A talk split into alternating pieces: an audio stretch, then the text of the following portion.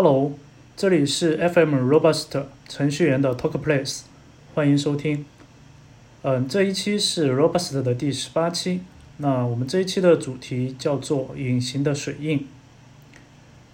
嗯，这一期的这个背景呢，要从呃一年多以前开始说起。呃，一年多以前我做了一个项目，然后在项目中呢，去实现了一个呃潜水印。然后这潜水印的话，它在它是完全利用我们嗯这个 Web 技术来实现的，而且中间没有对我们的用户的体验产生任何的影响，而且呢，在这个鲁棒性方面呢也还不错。嗯，经过一年多的这样的一个思考和嗯自己的一个探索以后，我会发现，在呃水印的这个领域，特别是我比较关注的是说水印呢，不要对嗯用户或者是看你的这个界面的人产生任何的视觉或者是交互的影响。这个方面的话，呃，我又有了一些新的一些呃发现和新的一些认识。所以说的话，今天就特地做了这样的一期节目，然后来跟大家聊一聊水印。然后，嗯，这个主要的一个。点呢，就是我们想要做到这个水印是隐形的水印。那这个“隐形”这个词的话，就让我们这一期节目就会多了一些神秘感了。那我们为什么会要在我们的这些应用里面去加入水印呢？呃，我个人觉得其实主要就是两个方面，一个方面呢是为了这个版权保护，也就比如说我是这个相关的一些图片生产。厂商或者是嗯一些这个图片的作者，一些照片的作者，那我想要保护我的这个照片。另外一方面的话，是为了信息安全。呃，其实呃，它不是说真的能保证信息的安全，更多的是说可以追溯呃责任人。也就是说，你假如说你把我的信息泄露出去了。那我这个泄泄露出去的信息，我是已经没有办法，但是我可以追溯到啊，这个信息是你追你泄露出去的，那我我就要对我就嗯可以对你嗯进行一定的这个责任追溯。那如果在这种前提下，嗯，别人是知道有这个责任在的话，那他可能泄泄露信息的这个可能性就会降低。所以我觉得，嗯，水印的。主要的两个点，就对于我们就是普通的，呃，不是那种特机密性特别高的那种那种场景的话，其实最主要的是这两个点。那好，那我们呃话不多说，我们直接进入到就是正题，我们来聊一聊这个水印。而首先，嗯，第一个呢就是要聊的就是这个潜水印，也就是我去年做的这样的一套东西，但。嗯，这一套东西的话，嗯，我肯嗯肯定是不会在这个节目里面去详细的去阐述的，但是呢，我会大概的是去聊一聊这个思路。那潜水印顾名思义，就是其实是它可以看得见的，就是在界面上面，其实是你认真去，嗯，就是呃理论上讲的话是肉眼可见的，但是呢，我们这一期的这个主题叫做隐形的水印，所以说的话。呃，即便是，就是其实是肉眼可见，但是呢，我也希望做到说是，其实是你，呃，在视觉上你可能是看不见，然后呢，也不会影响你对这个我们的比如说网页的一些啊阅读的这种影响。所以，嗯，前嗯我。我这提出来的就是有这么一些要求，就对我们要做的这个水印的话，有这么一些要求。呃，一个是就整体的这个整个界面都要覆盖水印，就这样的话，就是你随便截哪一块图，那你截图的这个部分的话，它都是包含了水印的。然后第二个点是对这个用呃应用的原始体验呢是没有影响的，那这个我已经说过了。然后第三点呢是还原水印的话是可以准确的去还原的，就还呃，而且就是说这个还原的这个方法方法的话是应该是能保证百分之百能够还原，嗯，你所截图里面的这个水印的。嗯，第四个要求是它具有抗破坏性，因为呃，这里我们聊的主要是这个 Web 场景下面的这个水印嘛，所以说的话，嗯，它攻击者的话，它可能能通过修改 DOM 节点，或者是通过 CSS 的隐藏的方法，然后来把我们的这个水印的话给破坏掉。所以说的话，嗯，针对以上的这些。点，那我觉得都是我们要聊的这个潜水印它所应该具备的一些特征，就是它能够，嗯，符合上面这些要求，那才能够，嗯，很好的在我们的这个项目中去使用。嗯，那说一下这个潜水印的话，我们这个水印的生成方法，嗯，就嗯主要有两种了。就水印本身的话，基本上都是用嗯图片来实现的。当然，其实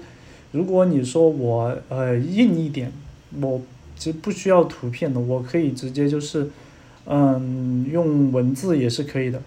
但是如果是文字的话，就是我直接在我的这个页面上面就是会把文字贴上去的话，那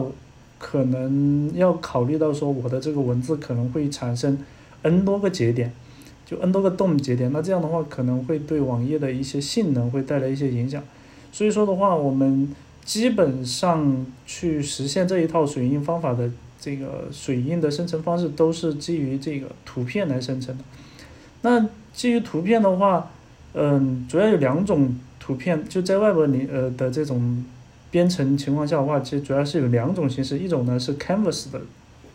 这图片的这种方式，另外一种呢是 SVG 的这两种这种方式，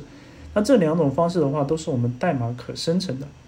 那你就其实嗯如果你有这个 Canvas 或者是 SVG 的一些基础的一些呃这个知识的话，基本上就可以很快的通过代码来呃画出一个水印的一个图片。然后这个水印的这个图片的话，那就可以做到说，可以把它作为一个，嗯，一个容器的这个背景图片，然后通过这个 repeat 的这种方式，那你一旦生成了一个很小的一个图片以后，那直接可以马上覆盖在整对页面上面，它不会产生很多的节点，你只需要，其实你只需要一个节点就 OK 了，就可以覆盖上去了。那这是这个水印的生成的方法，然后那，嗯，我们怎么样做到说对原始体验是没有任何影响的呢？其实这一点的话有很多种方式来做，嗯，比较简单的一种方式呢，就是把我们的这个水印的这一个节点，就这一层，直接铺到这个网页的最顶层。那铺到最顶层以后。这样的话，你才能够确保说，我每一次截图的时候，它的那个水印的那个纹理，它其实是覆盖在啊你的网就下面的这些网页上面的，这样你的这个水印的这个纹理才是完整的。那如果你是把这个水印的话放在这个网页的背景的那一层，就是很底的层的话，到时候你的网页上面，比如说有一个图片，那你这个图片就把你的水印给遮盖掉了，那这样肯定是不好的。然后我们通过把这个水印这一层的话，把它的透明度设置的很小很小，呃，我当时是设置了是零点零五这样的一个呃 opacity 的这样的一个属性。那在这种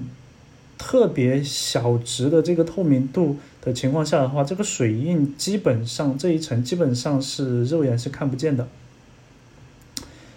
嗯，当然，如果眼睛特别尖，你说非得要在屏幕上面的去抠，就像素一个像素一个像素去对比，那应该还是也能够对比出来。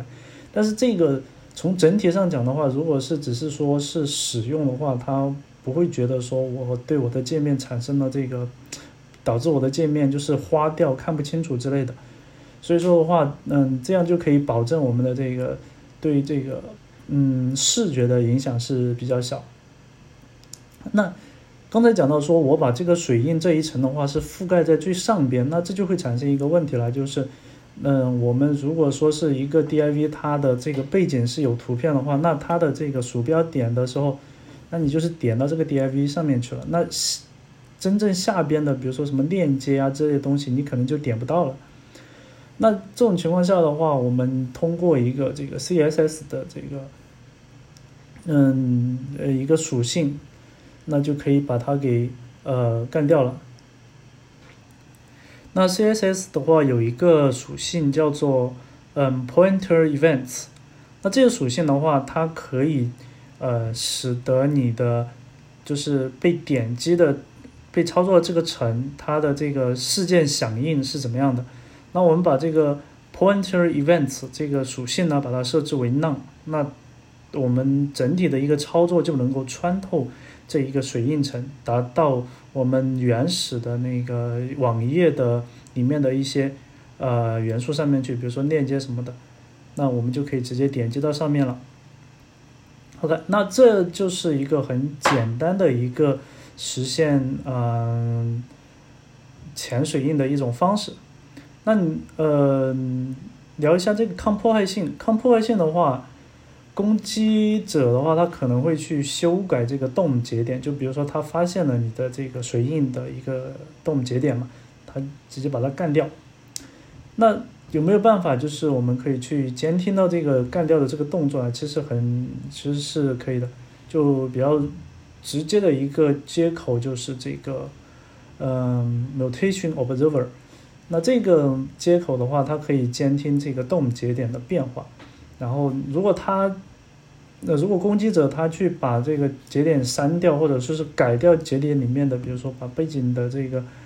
嗯，图片的这个地地址给它干掉的话。那我们是可以直接通过这个接口来监听到的。那监听到这个攻击以后，然后我们立即重新把这个节点再重建一遍。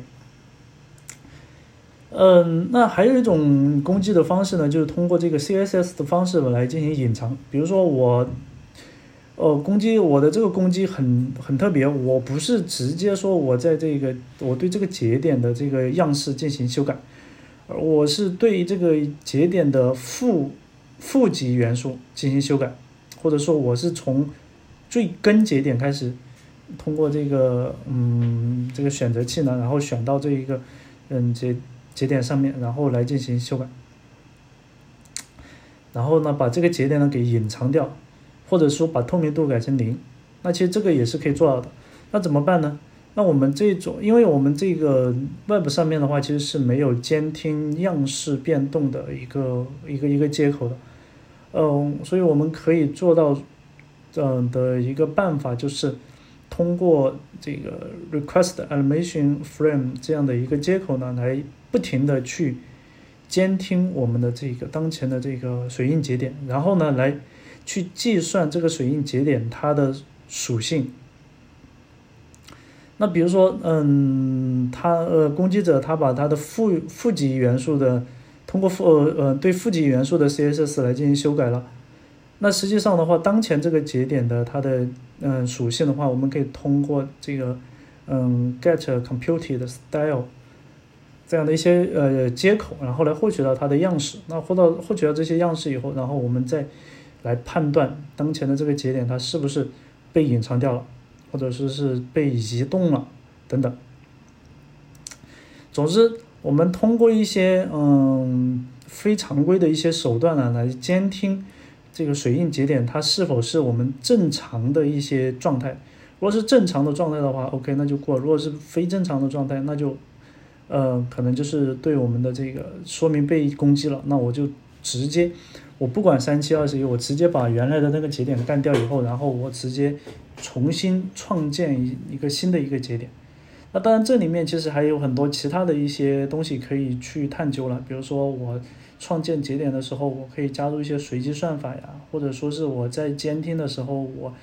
的这个监听的对样式之类的，我东西我可以再做一些随机的，或者说是动态的一些东西在里面去，然后这样可以更加增强它的一个抗破坏性。那这就是嗯，隐形的这个潜水印的一些。呃，东西了。那接下来来聊一聊，嗯，真正技术含量的东西。嗯，这话题叫叫做就是图片引图片隐写术。嗯，隐写术呢是一门关于这个信息隐藏的技巧与学科。所谓信息隐藏，指的是不让预期呃不让除预期的接收者之外的任何人知晓信息的传递事件或者信息的内容。那这是那个维基百科上面的一些解释。就简单理解就是说我有点像那个谍战片里面，就是通过一些呃手法，然后来传递信息的这种这种嗯能力，比如说什么长。长头诗啊，那种其实这也是一种隐写术。那在我们这一个话，嗯，节目里面的话，我们其实针对的是这个图片了，就是我们要在图片里面去加入一些信息，然后这些信息呢是被隐藏在图片里面的。图片本身的话还是图片本身，就是你看图片本身还是图片本身，但是呢，在图片的背后，它还有其他的信息。呃，但就这里面我还是要引申一点，就是这个除了图片之外，还要引申一点，就是这个文本内容的影响。嗯，因为我这个我之前也做过一个，就是我我自己的话有写这个博客嘛，然后我的博客的文章呢，经常被呃侵权转载了。那我就在想说，我的这个博客的内容。当被被别人转载的时候，我能否就是在内容中间加入一些提示语？这样的话，读者他读到被转载的文章的时候，一个是他可以就是我在提示语里面指出这个我的这个文章的原始来源，另外一个的话也是提示用户这一个提示读者这一篇文章是呃被转载的，它具有侵权的性质。然后读者的话，嗯，会对这个转载的这个网站的话，会产生一些嗯负面的一些影响。还还有一种就是说，可能我通过这种引写术的话，我在我的内容中间会加入很多这种干扰因素，导致转载过去的文章的话，它的可读性会迅速降低。但这个的话，呃，可能会对自己本身的这个网站的 SEO 的话，也会。造成一定的影响，所以说的话，基本上很少就是说通过加入大量的噪声来，嗯，来来来提升这种嗯影响能力。那怎么做呢？其实呃方法很简单，就是在文本的这个段落中间加入很多不起眼的这个提示文案，然后这些文案的话通过。呃，CSS 的方式把这些文案从这个视觉范围内把它移除，比如说通过什么，嗯嗯，display，呃，display 为 none 或把它隐藏掉，直接呃不显示出来，或者是通过呃 position 这种方式把它移移到很很远的位置。总之，它就是在你的整个界呃视觉范围内的话，你是看不到它的。但是呢，当别人通过比如说复制粘贴，或者说是通过这个爬虫来爬的时候，他会把所有的内容都爬回去，爬回去。那他再把它放到自己的这个网站里面的时候，嗯，如果是他自己没有去认真的去阅读，他没有这样一点点的去删的话，那我的这些内容就被放到了这些啊被转载的这些文章里面。但是在我自己的网站里面的话，读者他其实是读不到这些内容的，因为他视觉上面没有任何影响嘛。那这里面就会有一些爬虫与反爬虫之间的一些对抗的问题。那对于来爬的那些人的话，他可能会呃根据你的这些一些标签，就这个 HTML 标签的一些规则，然后来发现说，啊，你这里面其实是加了这种东西的。所以说，我们又要自己又要去做一些反爬虫的一些东西，而且我们可以，其实我们可以做很多套的这种方案，然后呢。随机的来在界面上面去做，就是比如说我隔个呃一两天我就换一个方案，然后我，而且我经常在想说，哎，我有没有更好的方法，来来实现这些东西。这样的话，他他可能今天这一篇哦，我爬到以后我发现这个规律了，然后我就做了一个什么，呃，清洗的一个规则，但是你过两天以后，你的这个东西又变了。所以他爬过爬过去以后，它一没管的话，那这些东西又上去了。所以这是一个方面，是这个文本内容的影响。那我们本我们这一个话，这一期节目的话，其实主要集中在图片上面。那这呃文本内容的影响的话，只是穿插的去聊一下。接下来就来聊一聊图片的呃信息影响数。那我们这里的图片的话，主要是指前面我已经提到过的，就是针对。其实这里主要是指的是网页中生成的图片。网页中，嗯，生成的图片的话，其实大部分主要就是两种形式，一种是 Canvas，一种是 SVG。那比如说，我们网页中会有很多这种基于数据的图表，比如说我们有很多网站是用这个百度的那开源的 eCharts 来写的，也有也有很多是基于第三这种基于 S 嗯 SVG 的这种方式来生成的 chart。总之这一类的这个 chart 的话，它是我们会直接在我们的这个网页上面去生成嘛，一般是根据后端的这个数据回来以后马上就生成，对吧？那这种图片的话，呃，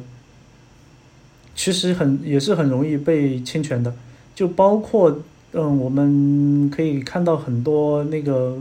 公开网站它发布的一些什么财报啊，或者是一些金融数据之类的，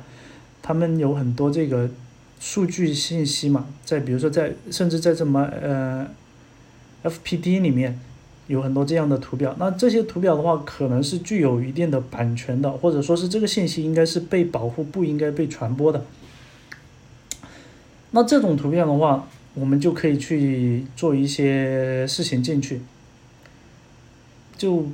不，其实这里也不单单是说这个 Canvas 和 SVG 的这种生成的 chart 图片，也包括我们那个就是文本呃我文章里面直接发呃直接传上去的什么 JPG 啊 PNG 这种图片，其实也是嗯也是类似的。那对于生成的 chart 的话，我们可以嗯有一些方式来做。但是先呃先来聊一聊另外一种另外一种方式，就是直接在图片中加入一些信息。嗯，不知道有多少听众听说过图种这种东西？就什么呢？就是嗯，在以前的时候，就是嗯好几年前了，大概快十年了吧。那时候就是会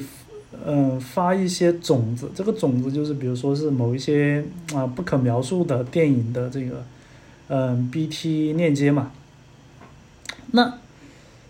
这种东西不好在网上传播，呃，所以呢，这个万能的网友就发明了一种叫图种的东西，那就是在图片信息里面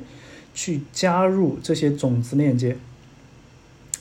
那在原这个图片的话，我们嗯，大部分的这个图片其实。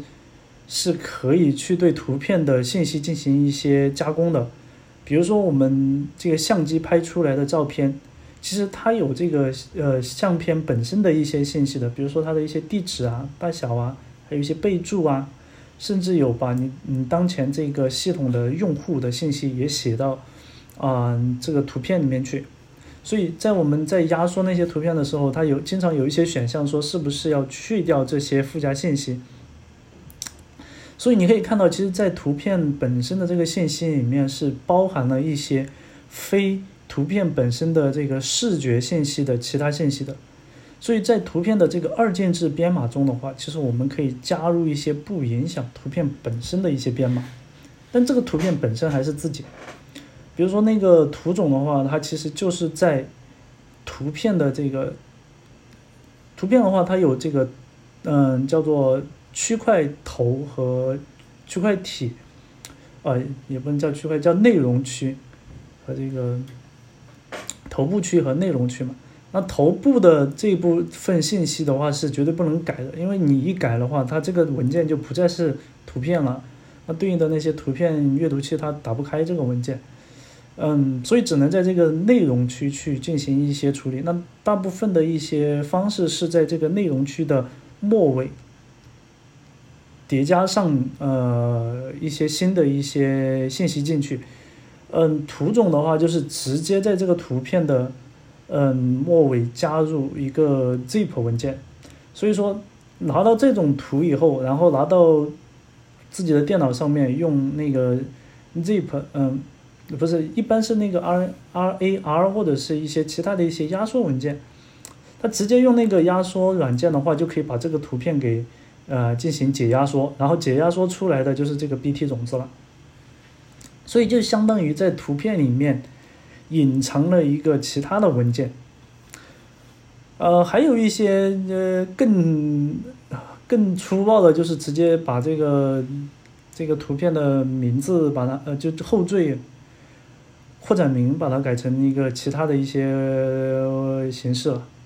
那当这种的话比较暴力，这样的话你的这个图片就打不开了。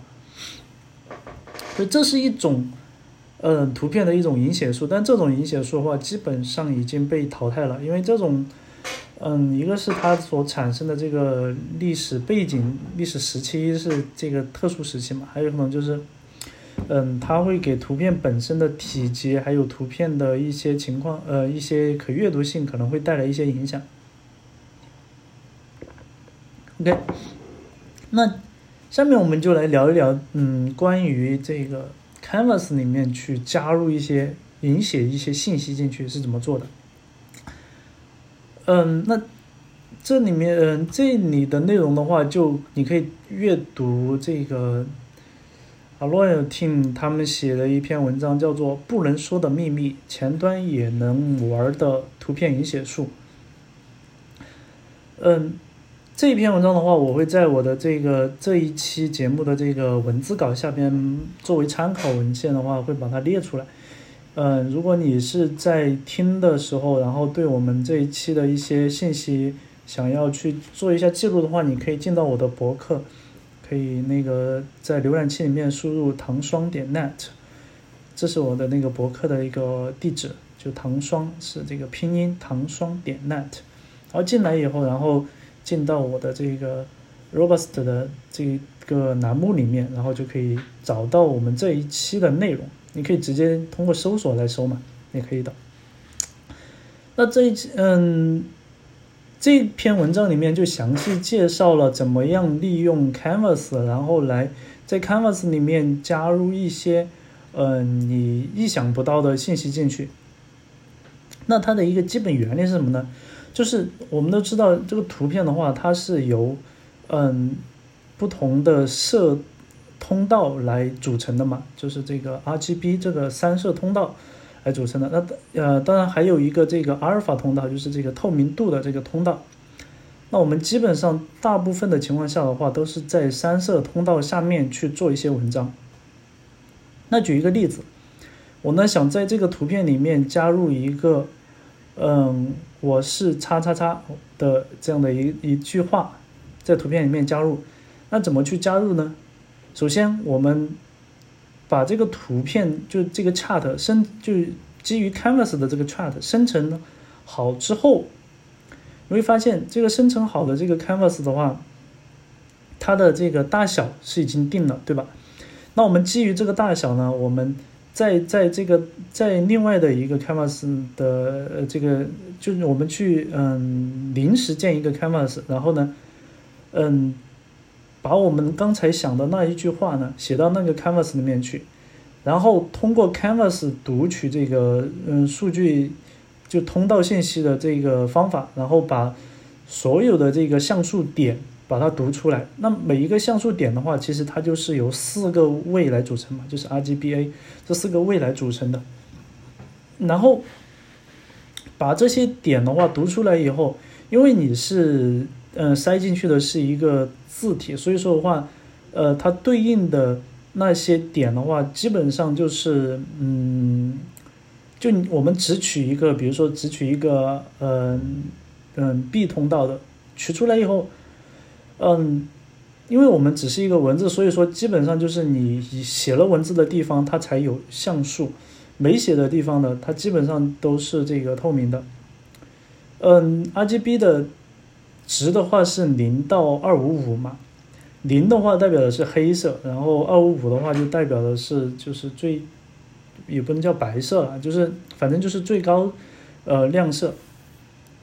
那如果是你的这个像素点上面它是零的话，那就代表这个点上面有位有东西；如果是二五五的话，就代表它没东西。所以在这种情况下，我们就可以取出一个通道来，以后我们就可以得出在哪一些像素点上面是有有东西的。那所有的这些有东西的这些点，其实就组成了我们刚才的那个水印的那个，不是水印了，就是要写的这一段话了，对吧？OK，那我们先把这个东西放在一边，等一下再用。现在我们把我们刚才生成好的这个 chart 的这个 canvas。拿过来以后，然后呢，也按照刚才的方式提取出这个 B B 通道的所有的像素点。然后接下来我怎么处理呢？我在我我在所有的这个像素点上面去做一些微调，每一个这个 B 的这个值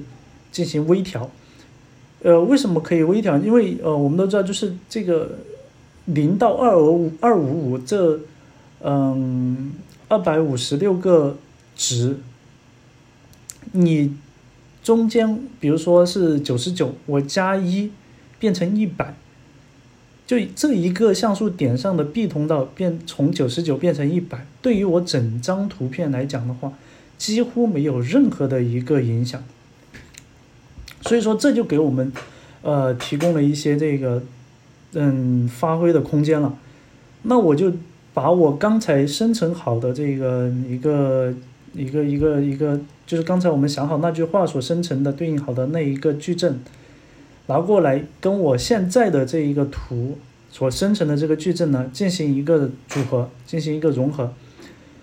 那对于嗯这个 B 这个通道的话，我所有的每一个像素点我都去进行一个数据的一个调整，比如说我。全部调成一个奇偶数，对于图片本身而言，那我全部是偶数。但是呢，我把我刚才就是准备好那个临时的那个通道的那个信息拿过来以后，往刚才的那个 chat 的那个 B 通道上面进行一叠加，但凡是在于那个临时通道上面有值的，我全部在这个这个呃我图片的这个通道上面变成奇数。所以说的话。到最后，我的这个图片本身的话，呃，可能会有一丢丢的一个视觉的一点点影响，但是呢，对于本身的这个图片本身的影响其实是非常非常小的，因为我们只调了，呃，一个值，一个设一个设值的一个值，就加了一，或者是，嗯，或者是没有加，对吧？但是当我们在嗯，拿到这个完整的这个图片以后，我们把 B 通道抽出来，然后呢，我们进行归一化，把所有的那个偶数值的全部干掉，奇数值的全部留下来，然后你就会发现，嗯，这个所有的这个奇数的这些像素点会组成我们最早所要嗯所加入的那个我是叉叉叉的那一句话，那这就是。这个基于这种嗯 canvas 的这种图片引写数的一个实现的一个方式，但这里面其实有很多东西可以我们去发挥了，比如说，嗯，你会发现可能就是按照我刚才那种很纯粹的奇偶的这种方式来做的话，那别的人他拿到这个图片以后，他其实可以很简单的写一段代码去把你的这个奇偶的这个规律给干掉，干掉以以后，那他的那个图片就不会带有你这个隐。隐嗯，就是隐藏的这个信息了，那所以我们就可以做一些更复杂的一些这种逻辑进去，比如说我不是奇偶数，我是比如说是七的倍数，或者说是这个嗯什么样的怎么样的一个规律过来的，然后在大体上是这样的一个规律的话，那我拿到这个图片以后，呃，即便是你其他人做了一些调整，那我拿过来以后，我还是可以。把整体的一个图片给还原出来，就整体的一个一个一个引写的一些信息还原出来，虽然可能不是特别的精细，但是总体上我是能够看出来这个东西就是我的东西的。那这就是一个简单的一个思路了。那这里面当然还会有很多的一些其他的一些方式去进行调整，但主要的思路就是在这个地方。嗯，还有一种方式呢，就是。基于这个服务端渲染的方法去去进行调整。那等一会儿我会讲一个，就是基于服务端的方式去加入这个盲水印的这种方式。那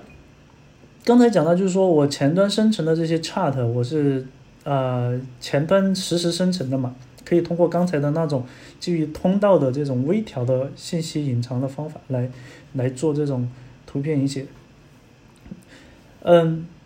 那基于服务端的话，就是我每一次要前端要展示一个图片了，那我就去后台去请求这个图片，那由服务端来实时生成对应数据它所产生的那个图片了。但这样的话，可能就会对服务端的压力会带来一些影响，就比如说性能之类的，你要通过网络来请求嘛，那你发送上去，然后再数据再回来，不图片再回来。加载图片其实本身是相对还是比较慢的，所以这个会有一些影响。但是这样会有一个好处，就是说基于服务端来做这个图片的这个引写的话，我们下面会讲到这个盲水印，就它的这个鲁棒性比前面讲的所有的都要好。嗯，那再说的话，就是如果是基于刚才那种呃通道的这种微调方法来处理的话，会有一些问题，就是。一个就是图片会进行裁剪，就比如说我这个 chart，我生成的这个信息，呃，我的这个隐藏的这个水印信息可能就是放在 chart 的中间的，但是它可能在传播的时候，它恰恰把那个中间那个那个地方的话，它用一个什么东西把它给覆盖掉，或者说我正好裁掉了某一个部分，你的导致你的这个信息啊不完整。还有一种就是可能我压缩或者进行了一个模糊以后，然后又锐化。等等，这种啊操作会导致，会导致这个，嗯，会导致这个信息可能会丢失。呃，还有一种的话就是这个手机拍摄传播，手机拍摄传播这种的话，呃，实在是太难搞了。我到目前为止就是还没有任何方法来解决，就是手机拍摄传播的这个这个问题。就如果。我电脑上看了一个的一个一个什么图片或者是一个我内容，那我通过手机拍一下，然后我发给其他的人，这种行为我感觉只有间谍那种，才会想到这种方式，说我我通过手机拍了以后，然后来传播。大部分的这种情况都是通过截图的方式来传播。这种的话，那截图的话基本上是基于你的这个浏览器不你的显示器的这个分辨率，然后来生成的图片，但是。呃，有一个点就是这个微信传播图片可能会有一点问题，就微信传的传图片的时候会进行一个压缩，呃，即便即便是你拿到的是这个原图，它好像也是会进行一个压缩还是怎么地，嗯，反正总之会，呃，微信拿到的这个图片以后，基本上很难去做这个还原，所以说的话，嗯。这个也是一个压缩或者是模糊化处理，这个确实是也是，呃，目前来讲整个水印领域比较难搞的一个一个一个点，就是目前来讲呢，就是一个是这个压缩或模糊这个点，还有一个就是这个手机拍摄这个点，这两个点确实是目前来讲业界比较难搞的。那好，嗯，接下来就是最后聊一下这个盲水印。什么是盲水印呢？就是你看不见的水印叫盲水印嘛，就盲人的盲盲水印。那什么是嗯？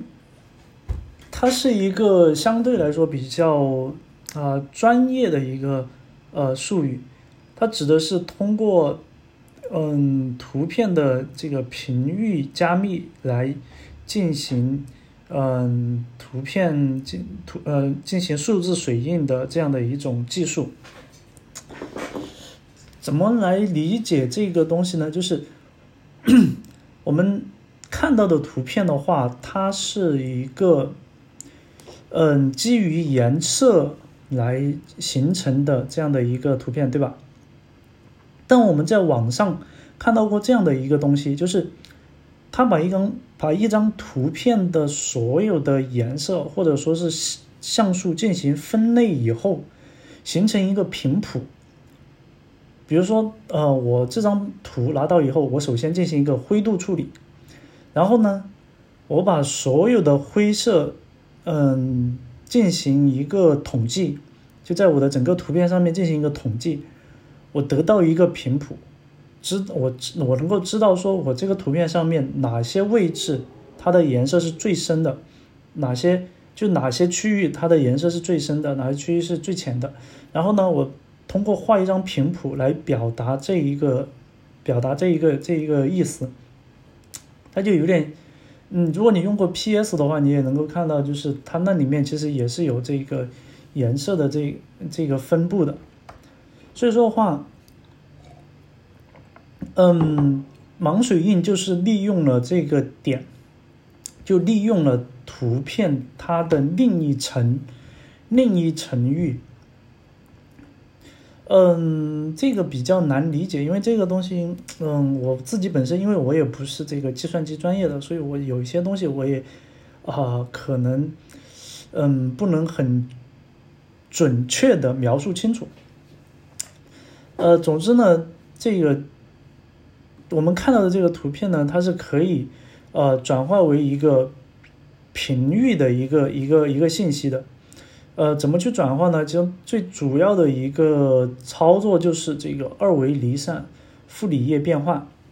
那如果你呃了解过这个东西，可能你一下子就知道有这个东西。如果不了解的话，你可以呃通过我这个嗯我这个文字稿下面的这个参考文献，这个盲水印和图片引写术这一篇文章呢，去详细的去了解一下这个嗯。关于呃，通过呃二维离散傅里叶变换来呃来获得这个图一个多个颜色的图的一个频率图。那通过这个二维傅里叶变换得到频率图之后，我们能做什么呢？其实这个频域图的话，它就是嗯一张图，诶，就是我们本来是一个各种颜色的图嘛。那它这个频域图的话，其实就是，呃，用一张图来表示你这个图上面不同的颜色、不同的信息它的一个分布的一个状况。呃，大部分的话，就是你，嗯，一个简单的一个表达就是一个低频和高频嘛。那基本上，呃，在大部分图片里面都是颜色越深的，它的这个表达它的频率频率越高，那它。也也不是频呃颜色越深就频率越高，更多的是说这个颜色的一个变化，就是从比如说我从绿色突然变为蓝色，那这个频率的这个频率的这个变化的话就特别的大。它的这个频率图的话，它就是来描述这些呃颜色的分布的频率，呃它的变化的频率等等这些信息的。OK，那。在这个频率图上面，我们去叠加，呃，水印。但这个叠加叠加好的这个叠加过来的这个水印，并不是说直接就是，比如说就是这个一张图片或者是一段文字，它也是经过一定的处理后，可以跟这个频率图进行结合的。而叠加完以后，然后呢，我们再把这个频域图呢，再把它，呃，进行一个反向操作。得到一个呃含水印数据的一个频谱图，然后再进行一个二维傅里叶的一个逆变换。通过这个逆变换以后，那就嗯变回了原来的那个图片。但这这个已经不是完全是原来的图片了，它已经包含了一个水印信息。其实嗯仔嗯当仔细看也看不出来，也完全看不出来是这这里面加了东西。就是对于我们视觉上而言的话，几乎不会有任何的一个影响，因为它的一个信息的话被分散到了你的整个图图像里面去。嗯，但这里面会有一个问题，就是如果是一张纯白的一张图片进行这个操作的话，可能就会有你就能够看到一些这些东西了。就因为一张纯白的东西，如果你加了东西进去，那可能就会有一些黑点出来。所以你想要去验证的话，你就这样子去，越是颜颜色丰富、变化多端的这种图片，拿来做这种盲水印是越好的。所以说很多呃这种摄影师他们拍的这个图片的话，我都建议就是通过这个盲水印来处理一下，因为盲水印加进去的信息其实很小很小，它一旦通过这个变换以后，它对图片的影响的话就会特别特别的小，因为它分散到你整张图片里面去了。嗯，它的一个得到的一个效果就是什么呢？就是首先我们看这张图片的时候，我们看不到任何的有水印的信息的东西在这里面。然后我们去对它进行一定的裁剪，但不能裁剪的太小。嗯，你不能裁剪的，就是本来很大一张，你只抠了一丢丢拿出来，那这个肯定也是也是也没有办法去还原水印了。就如果你进行了一定的裁剪，比如说我裁只裁掉裁掉一半，那这个时候其实我剩下的这一半，我们也是可以还原到那个水印的。我们比如说我们对这个图片进行了一些，嗯，比如说换了一个方向。或者说是进行了一定的这个旋转，我们也能够得到这个水印。那它的一个呃水印的一个还原方式的话，其实就是刚跟刚才那个逆向操作，我再回去得到一个频率图。那得到这个频率图的话，我们就可以得到一个看到这个频率图上面的这个水印信息了。那频域图的话，跟原始本身的这个原图，其实两者差距实在太大了，它们基本上没有任何的一个联系。所以，嗯，这种方式是目前来讲在啊水印领域，嗯最最高级的一种一种打水印的方式了。但这里面其实有很多细节的一些东西可以去调整了，因为。比如说你加进去的水印，它的一个清晰度，比如说我，嗯，我就看到网上那个想加这个二维码作为水印丢进去，嗯，但如果你加进去的时候有一些算法在里面，这个算法如果，嗯，还可以继续去调优的，就是能怎么样把这个二维码的这个清晰度能够提升上来，因为你如果清晰度不够的话，其实你的二维码扫不出来的，所以。嗯，网上也有一些算法去针对这个盲水印的这个变换形式，还有这个叠加的这些算法进行一个调优。那经过调优以后的话，嗯，可能针对你的这一个水印就可以做到很好的一个还原。比如说我就是一个二维码，我加到频率里面去，然后呢，我这个图片丢出去以后，你不管你怎么进行传播、修改，甚至你还可以去加一些颜色进去。你自己拿去以后，比如说你自己在上面写了一个广告词，就比如说我是一个广告公司，我就网上找了一个侵权的一个图片下来以后，自己写个广告词上去，然后，然后我就发布了。那我对于我这个图片作者的话，我拿到你这个图以后，我拿回来我自己，呃，做这个逆向的这个变换，我得到频域图，我就可以提取出中间的这个我加入的这个二维码，然后我再去公证。公证处一公证，然后通过二维码，我可以得到关于我个人的信息，说明这个图片本身是我的。然后呢，同时这个原这个拿到的这个图呢，又写了你的这个公司的一些相关的信息，所以说你你就是对我有一定的这个侵权的一个一个一个一个行为嘛。所以通过这种方式呢，也可以对你的这个版权进行一定的保护。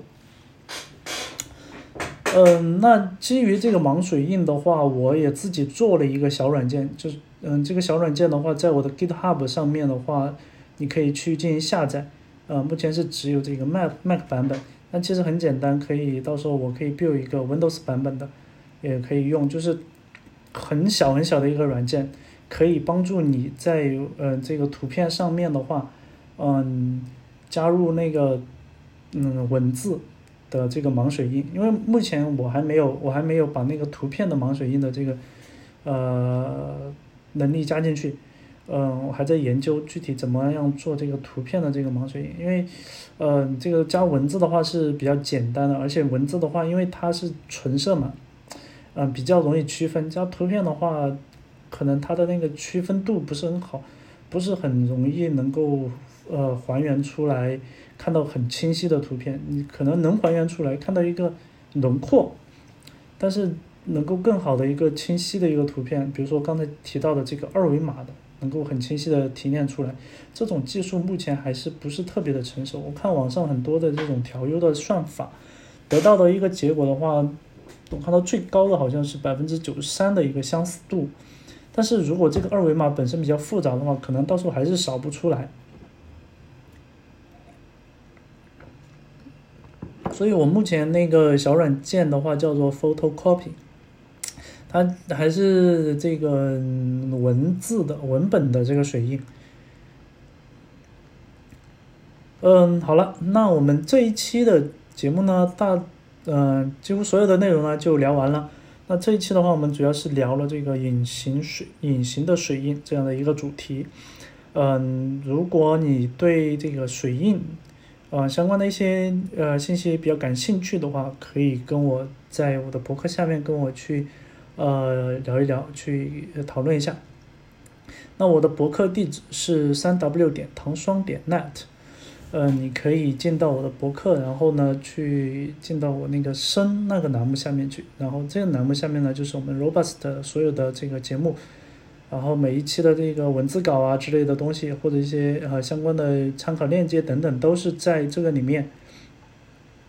然后我们的节目呢，在呃喜马拉雅，还有网易云音乐，呃，还有包括这个苹果的 Podcast，就可以通过 iTunes 来去收听。嗯，好了，谢谢你的收听，我们下一期再见。